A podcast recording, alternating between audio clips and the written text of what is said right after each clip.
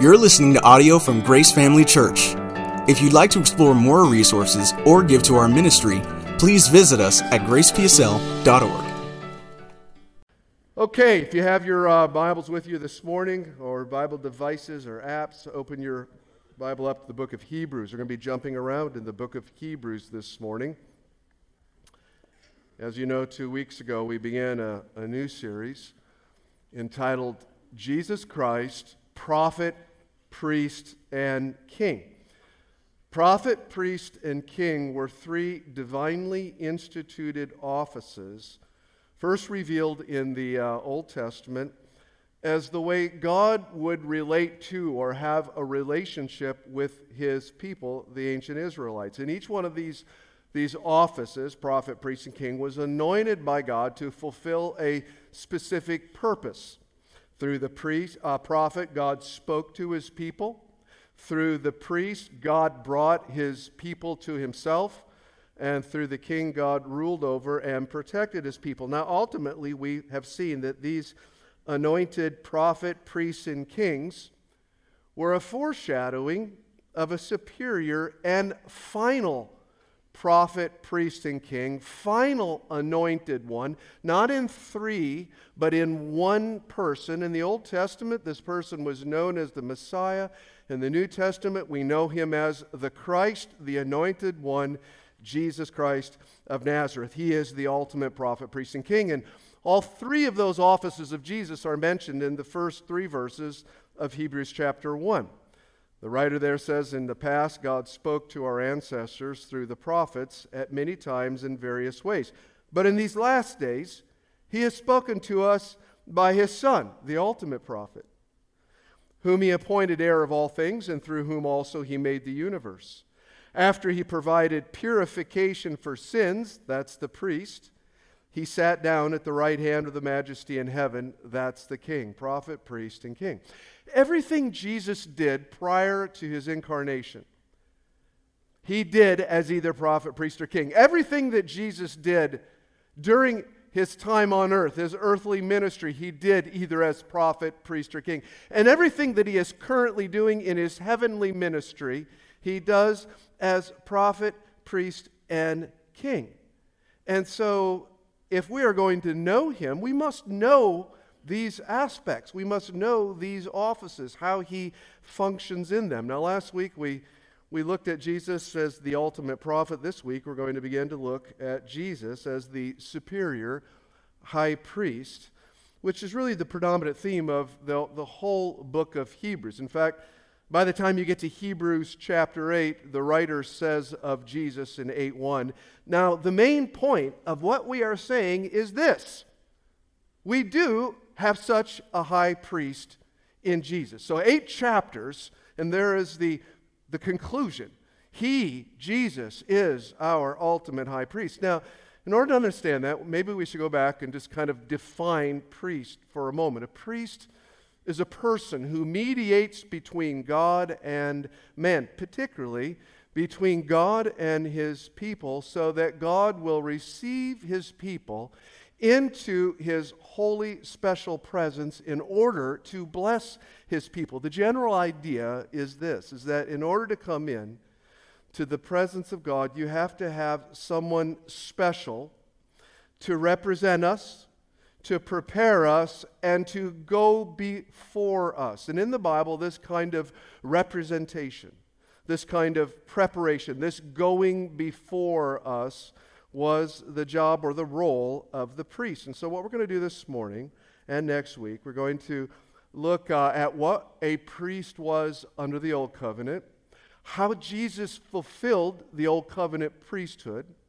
how Jesus is now our great high priest under the New Covenant, and how that impacts our relationship with Him and with one another in the greater body of Christ. So, with that, let's take a look at the Old Testament priesthood. Now, when most Christians hear the, the word priest, at least in the biblical concept and context, their minds go immediately, of course, to the Old Testament and the priesthood established by God under the Mosaic law. But what most people don't realize is that the priesthood began long before Moses. In fact, all the way back to Genesis 1 and 2. Those two chapters indicate that Adam was not only to rule as king over the earth, but to also rule as a priest by turning the entire earth into a place that would be suitable for God's glorious presence, just like the garden was. That was Adam's mandate. It was kind of a prototype priest king mandate. And then in Genesis 8, following the flood, we see Noah taking the role of priest for his family. Likewise, in the first chapter of Job, he does the same for his family. He functions as a priest. When we get over to Genesis 14 and we come to the life of Abraham, we meet this mysterious but very important figure by the name of Melchizedek, who was uh, the king and priest of Salem, an ancient city. And according to Exodus 3, Moses' own father in law, before the law was given, his father in law, Jethro, was God's priest in Midian. And so you got these priests all over the place with no connection, with no continuity one with another until we get to Moses. Through Moses, God established an official, an exclusive priesthood headed up by Moses' elder brother Aaron and his descendants in the tribe of Levi. So in the Old Testament, you had this unofficial priesthood, followed by the official Levitical priesthood from Moses on, both of which, in unique ways, foreshadowed the ultimate priest, Jesus Christ. And therefore, to understand the priestly ministry of Jesus, we need to see what led up to it. We need to see what was before it. We need to learn something about the Old Testament priesthood. And we're going to do that by looking first at a couple qualifications of the Old Testament priesthood under Moses, and then we're going to look at two functions, and then we'll take the rest up next week. So, first of all, qualifications. And we're going to see the qualifications and then how Jesus fulfills those, and again, what that means to us. So, there was a variety, of course, of qualifications. We're not going to go through them all, but two were primary. Two are emphasized. First of all, the priesthood, or especially the high priest, had to be appointed by God, and secondly, had to be holy before God. Appointed and holy. So in the Old Testament, priests were never self appointed. They were not appointed by other priests. They weren't appointed by the prophets. They weren't appointed by the kings. They weren't voted in by the people. Only God could appoint a priest. In Exodus 28, God said through Moses, have Aaron your brother brought to you, along with his sons, so that they may serve me as priests. Later on in the book of Numbers, God clarified the seriousness of this calling by saying if any Israelite presumed the office of a priest, worked as a priest, anyone other than from the lineage of Aaron, that person should be put to death. This was a serious thing. So the priesthood of the Mosaic law was exclusively from Aaron's family of the tribe of Levi. In the definition of a high priest in Hebrews chapter 5, we see the same thing.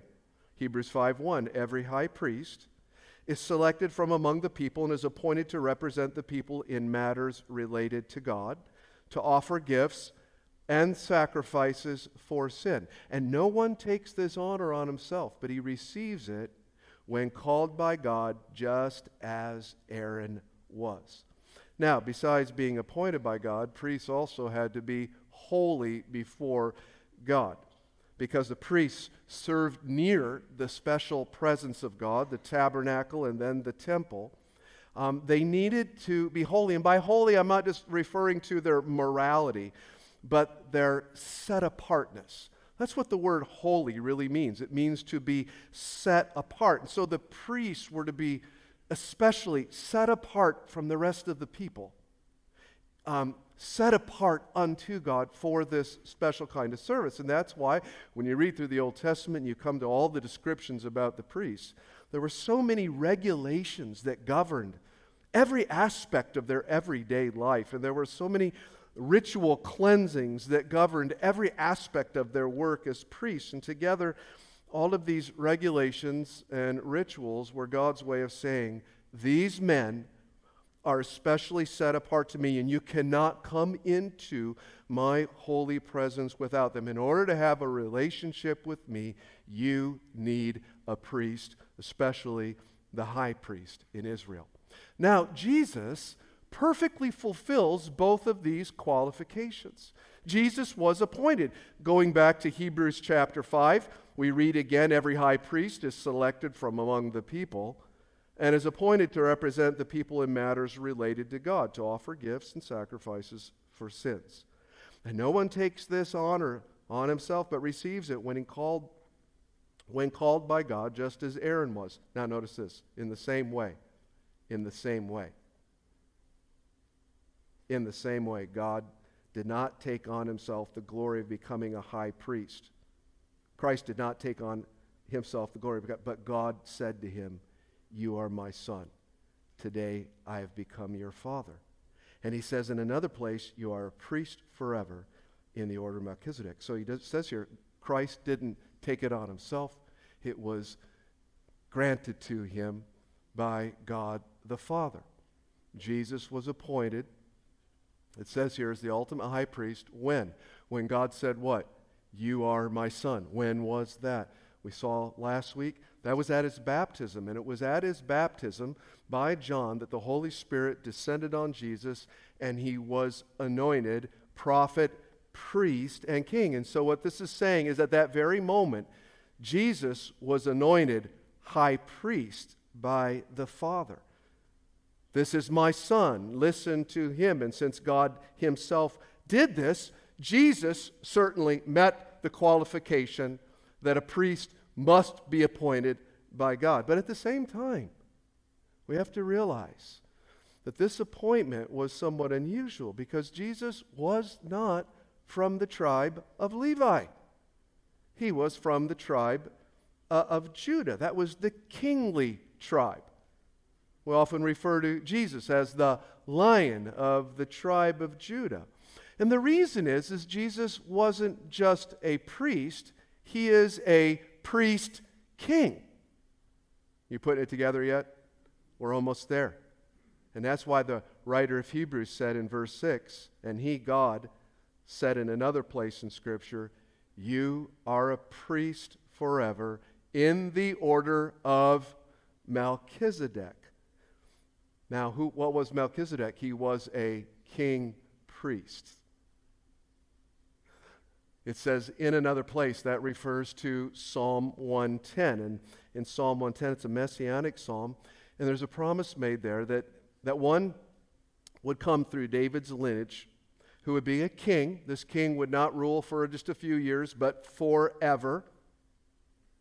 But he would also be a priest, but not like Aaron.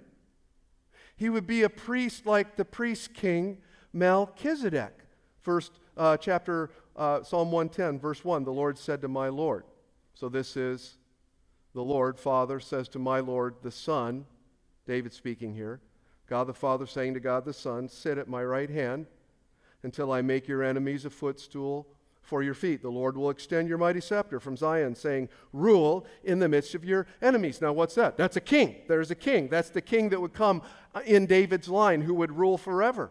And then he says this the Lord has sworn and will not change his mind. You are a priest. So we have a king, priest. You are a priest forever in the order of Melchizedek. So the Messiah was always expected to be a king priest. Now, according to Hebrews chapter 7, if you'll hang with me, the fact that Jesus was not appointed priest from the tribe of Levi, according to the law of Moses, but was a king priest in the order of Melchizedek meant two things.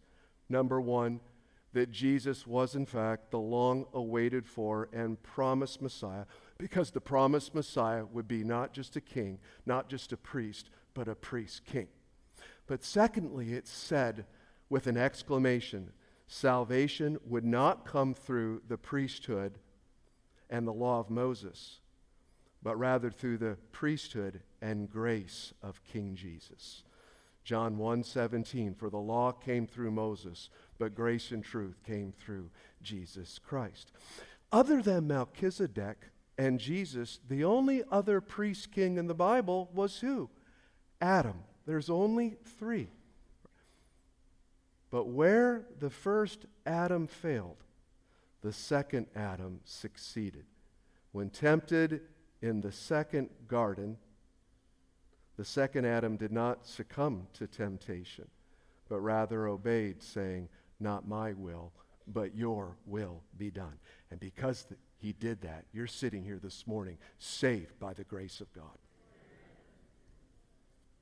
Second qualification Jesus was holy. Like the Levitical priests were required to be holy and set apart to God to carefully carry out the duties of God assigned to them, so Jesus, in an infinitely superior way, was set apart by God to fulfill his duties with absolute perfection. From the very beginning, Saul, or Hebrews chapter 10, when Christ came into the world, he said this Sacrifice and offering you did not desire, but a body you have prepared for me. With burnt offerings and sin offerings you were not pleased. Then I said, Here I am. It is written about me in the scroll, the Old Testament, I have come to do your will, O God. And he perfectly followed the will of his Father his entire life. He did exactly what his Father commanded. John 14, 23. He spoke only what his Father gave him to say. He did only those things he saw his Father doing. John 5, 5 19. He perfectly glorified the Father. John 17 4. Through his obedience we are saved because when we believe on him, his perfect obedience becomes our obedience before the Father.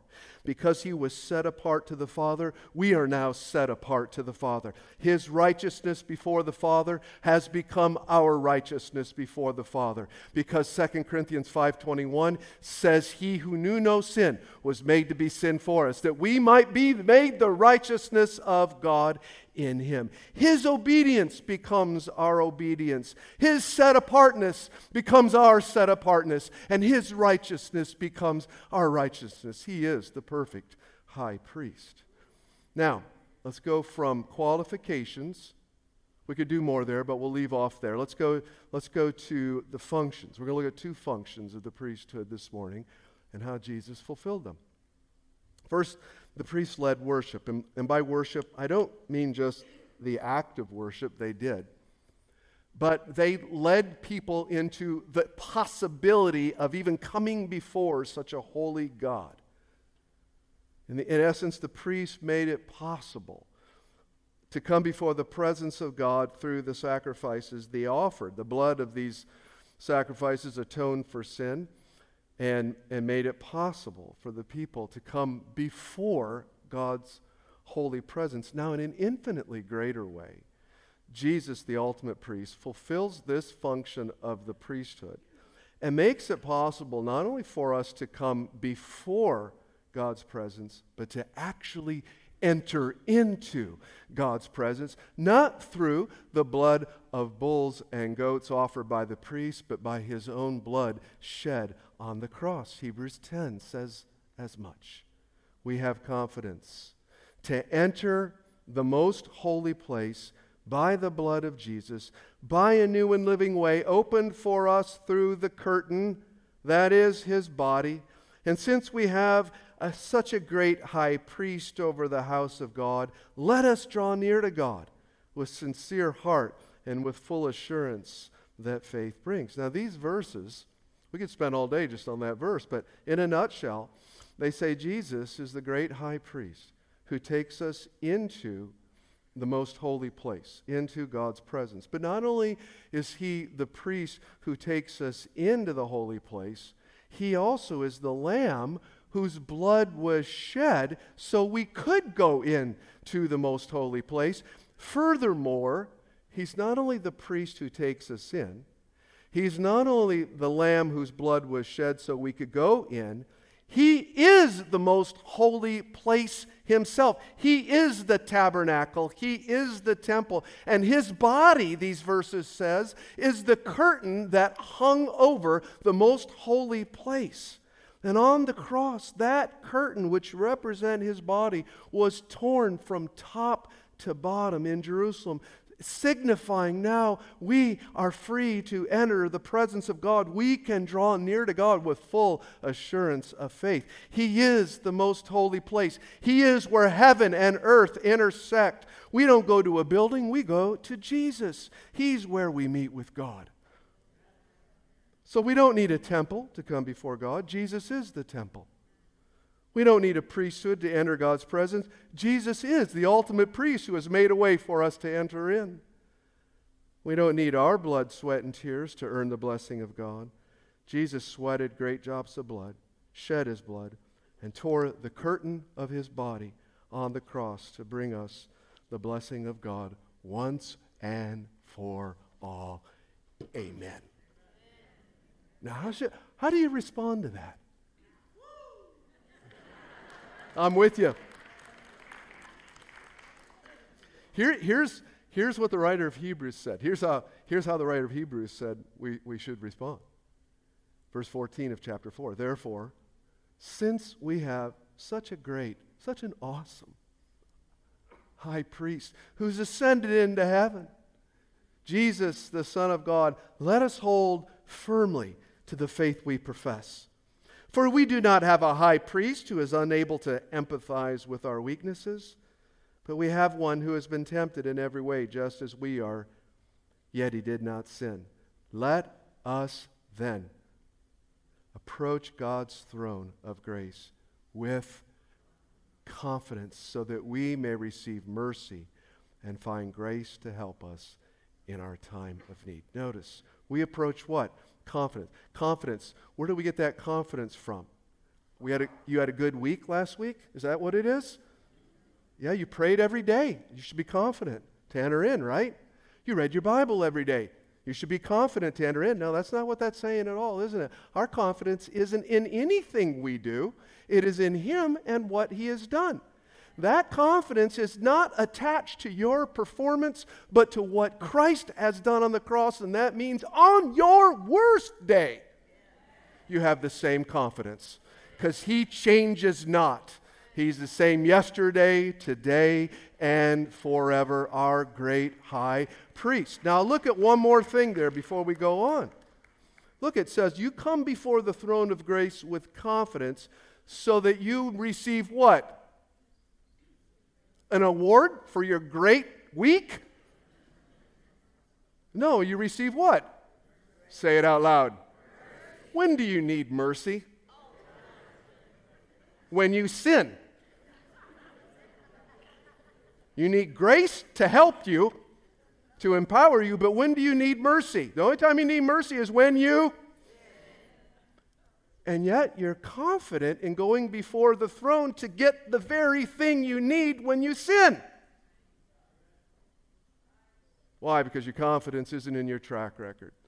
It's in the cross. It's in what Christ has done. It's what not you, the priest, has done. It's what Jesus, the great high priest, has done. All right, the second thing the priest did, function wise, was they made offerings before the Lord grain offerings, wheat offerings, wine offerings, mostly animal sacrifices, those kind of offerings. Hebrews 8:3 every priest is appointed to offer both gifts and sacrifices. So the priests made all kinds of, of different offerings on behalf of the people. But most important, by far, by far, were the sacrifices made for atonement. The general idea behind atonement is pretty straightforward. While sin may be uh, egregious and painful to us, before holy God, it is an offense of immeasurable magnitude that must be judged by God. Think about it. Just one sin in the garden caused judgment that upended the whole universe and brought death to all creation. The point of it is because of our sin, human beings deserve divine judgment. In the garden, God said, When you eat of that fruit, you will surely die. Romans chapter 6 the wages of sin, the penalty of sin is death. In spite of this crushing reality, God has provided a way of escape through substitutionary sacrifice. We first see it in the garden when the life of the animal was taken by God to provide coverings, skins for Adam and Eve after the fall. We see it again on the night of the Passover when the lifeblood of the lamb covered the people from divine judgment. Finally, we see substitutionary sacrifice codified in the law of Moses through the various animal sacrifices offered by the priest. But none of these sacrifices, none of them, throughout the Old Testament provided permanent forgiveness of sin. Yes, through them God forgave his people, but not on the basis of the offering itself, but rather on what the offering pointed to the ultimate sacrifice, the final sacrifice, the sacrifice of Jesus, the Lamb of God. Since these sacrifices in the Old Testament were temporary in nature, they, they needed to be offered over and over and over and over again each year on the Day of Atonement, Yom Kippur. From the days of Moses to David, this took place in uh, the worship structure of the Israelites known as the tabernacle. After that, in the permanent structure in Jerusalem known as the temple. But in the tabernacle, the tabernacle was a three part tent like structure that included a fenced off courtyard. Uh, and then inside that, a large covered room called the holy place. And in the back part of the holy place, a smaller room cordoned off by a very, very thick curtain called the most holy place, otherwise known as the Holy of Holies. Now, on the Day of Atonement, after the high priest offered a bull for his own sin and his family's sins outside of the holy place on the altar of sacrifice, the bronze altar, it was about six by six, four feet high. After he did that, there was brought to him two goats and those goats were to be as similar in appearance as possible. They also had to be unblemished, no spots, because they were to represent sinlessness, just like the original lambs that were offered on the night of the first Passover in Egypt. When we call Jesus the Lamb of God, it's a reference to the lambs offered on the night of Passover. We could also call Jesus the goat of God, as we're going to see here, because the goat, the sacrifice of the goat, also represents what he did for us. But goat of God, lamb of God. I'm going with lamb of God. Has a better sound to it.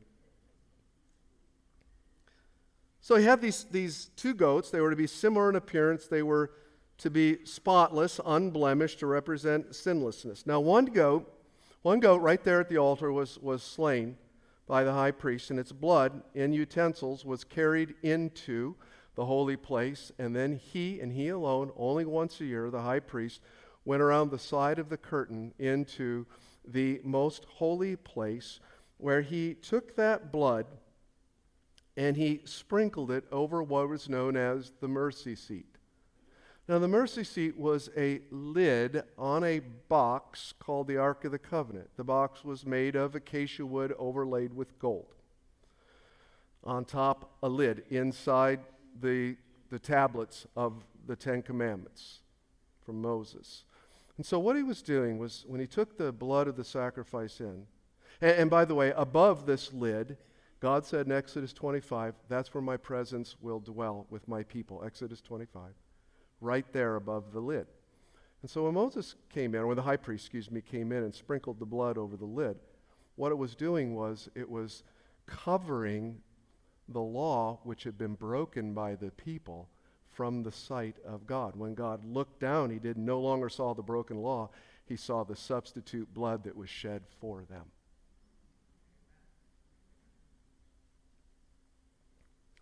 That was atonement.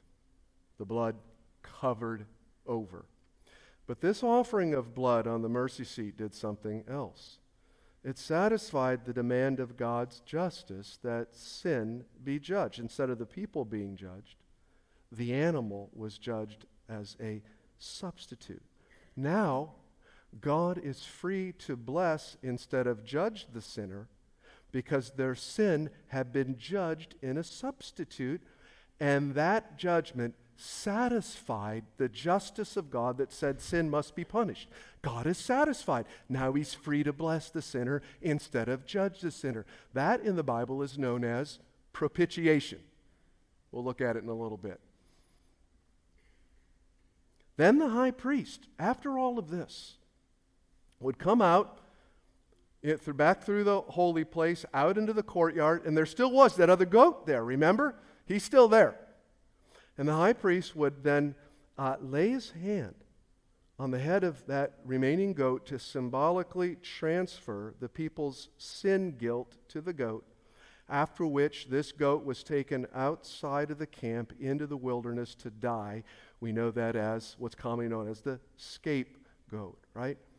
Now, what did this represent? It represented the fact that the sin of the people was being carried away from them, that it wasn't on them. It was the removal of sin guilt of the people through, again, a substitute. Now the sinner is free from their sin and able to enter God's presence because why? Their sin was carried away by a substitute. The first uh, uh, goat the sin was borne to satisfy God. See, the work of Christ on the cross is first for God, then for us, but both in totality. After that, then the, the, the second goat carried away the sin. Now, that's called expiation. So we're learning a lot of words this morning. That one's not in the Bible, that's just a theological word, but the first two are all over the scriptures. And because they're in the scriptures, we should know them. The scriptures were written to you, not to theologians. Right? So we had what? Atonement, that was covering over, right? Then we have propitiation, that was satisfying the justice of God that says sin should be punished, and God said, I'm satisfied. And then you have expiation, that's the removal of the sin guilt from the person. Now, this is why the Son of God came into the world through the incarnation. Hebrews 2 says as much. For this reason, verse 17, Jesus had to be made like them, fully human in every way, in order that he might become a merciful and faithful high priest in service of God, and that he might make atonement for the sins of the people. Now, without a doubt, Jesus' death on the cross was the greatest way that Jesus functioned in his high priestly ministry. It was also unique in the fact that Jesus not only made the offering for sin, he became the offering for sin. He's not just a great high priest, he is the lamb or goat of God. He not only was the ultimate high priest who made the offering, he was the ultimate once and for all final sacrifice for our sins. And as we saw earlier, the Old Testament priests were responsible for continually offering a variety of offerings and sacrifices on behalf of the people.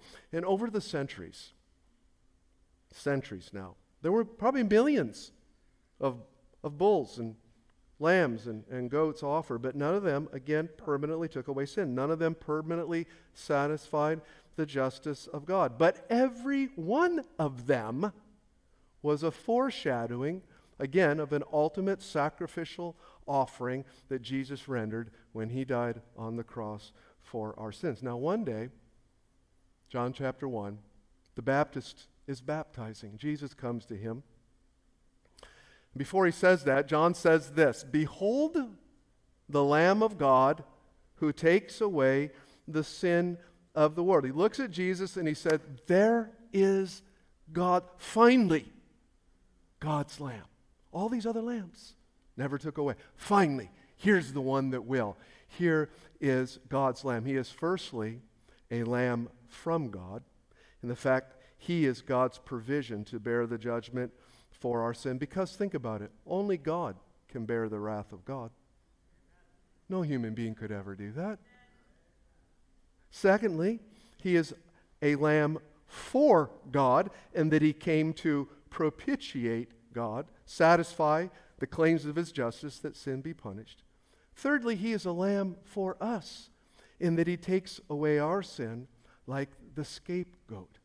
So when the Bible says that God so loved the world, he gave his one and only Son. This is exactly what that's talking about. God loved us so much, he gave his own Son as a sacrifice on the cross in order to propitiate or satisfied the demands of his own justice.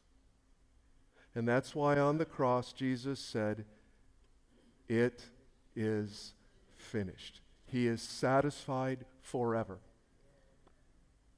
Forever. It is finished, the Greek literally reads, it is finished with the results that it goes on being finished forever. The Father is satisfied. That's why Romans 8 1 says, There is now no condemning sentence for those who are in, G- in Christ Jesus. Why? He satisfied. The cross, Jesus' sacrifice completely, once and for all, satisfied the righteousness of God, the justice of God. He paid the penalty in, in full. 1 John 2. Apostle John says, My little children, I'm writing you these things so that you may not sin. But if anyone does sin, we have an advocate with the Father. Jesus Christ the righteous. Notice this. He is the propitiation for our sins. And not only for ours only, but for the sins of the whole world. But you know, not only did Jesus provide propitiation, he also provided expiation or the removal of sin for us. That's the second goat, remember? See, he's not only seen as the goat that was slain at the altar of the temple, he's also seen as the goat that was taken into the wilderness to die. He bears our sin penalty, he removes our sin guilt. That's why Jesus, like the scapegoat, was taken outside of the city to be crucified. One book, one story, one hero. Over and over and over again, we see this, don't we? That's why Jesus was crucified outside the city. Now, in the light of all that, in the light of such a great high priest, how can we ever say, I don't know if God can forgive me? How can we ever say that? Even more, I don't know if God will forgive me. The only reason that you would ever say something like that is you've yet to take him as your lamb and priest. Take him as your high priest. Take him as the Lamb of God slain for you. He satisfied the Father. He took away your sin. It is finished. But even more, how can we say, I know God forgives me, I just can't seem to forgive myself? But why would you need to forgive yourself with such a great high priest? Oh, you're a better priest, are you? You see what we're doing when we say that? In essence, we say, we're saying, I can't forgive myself. I need something more than the great high priest. You see the wrongness of that right away. Why would you need to forgive yourself if he's your Lamb of God? Why do you need to carry your sins outside the city if he already carried them out for you?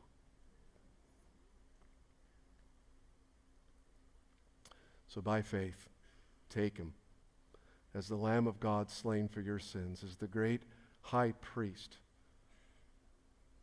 who made a way to the Father. In Jesus' name, amen. amen. Father, I pray for everybody here this morning that the truth of what Christ has done for us as prophet and priest and king would become ever more real and real and real so that it it, just dominates our life and brings us joy and peace and happiness. Help us, Lord, to understand the greatness of the gospel. Help us to believe the gospel more deeply. I pray this in Jesus' name. And all God's people said, Let's all stand. I'd like our prayer team to come up at this time. If you need prayer for anything, we'll be up here for a few minutes after the service. If you can hang out for some fellowship in the atrium, please do so. If you've got to go, safe travels. We'll see you next week.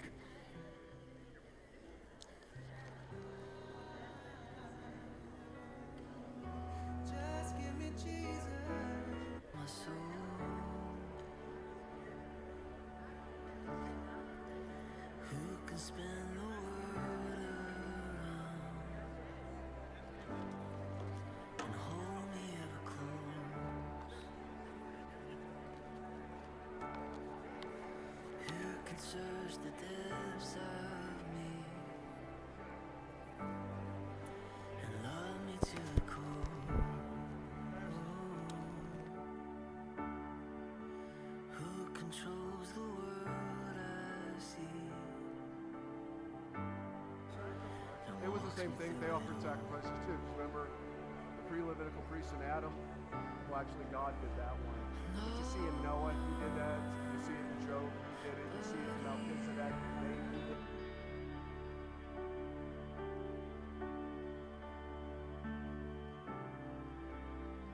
No one but you.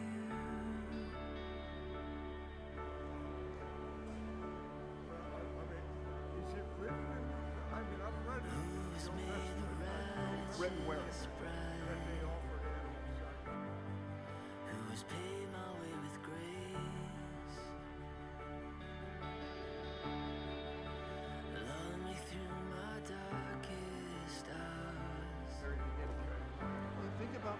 The Genesis 3. The head, uh, the, seed of the woman shall bruise the head of the serpent, and he shall bruise his heel, or whatever. You always know that refers to the cross of Christ. So you, you see it right away. Um, you know, I could do maybe some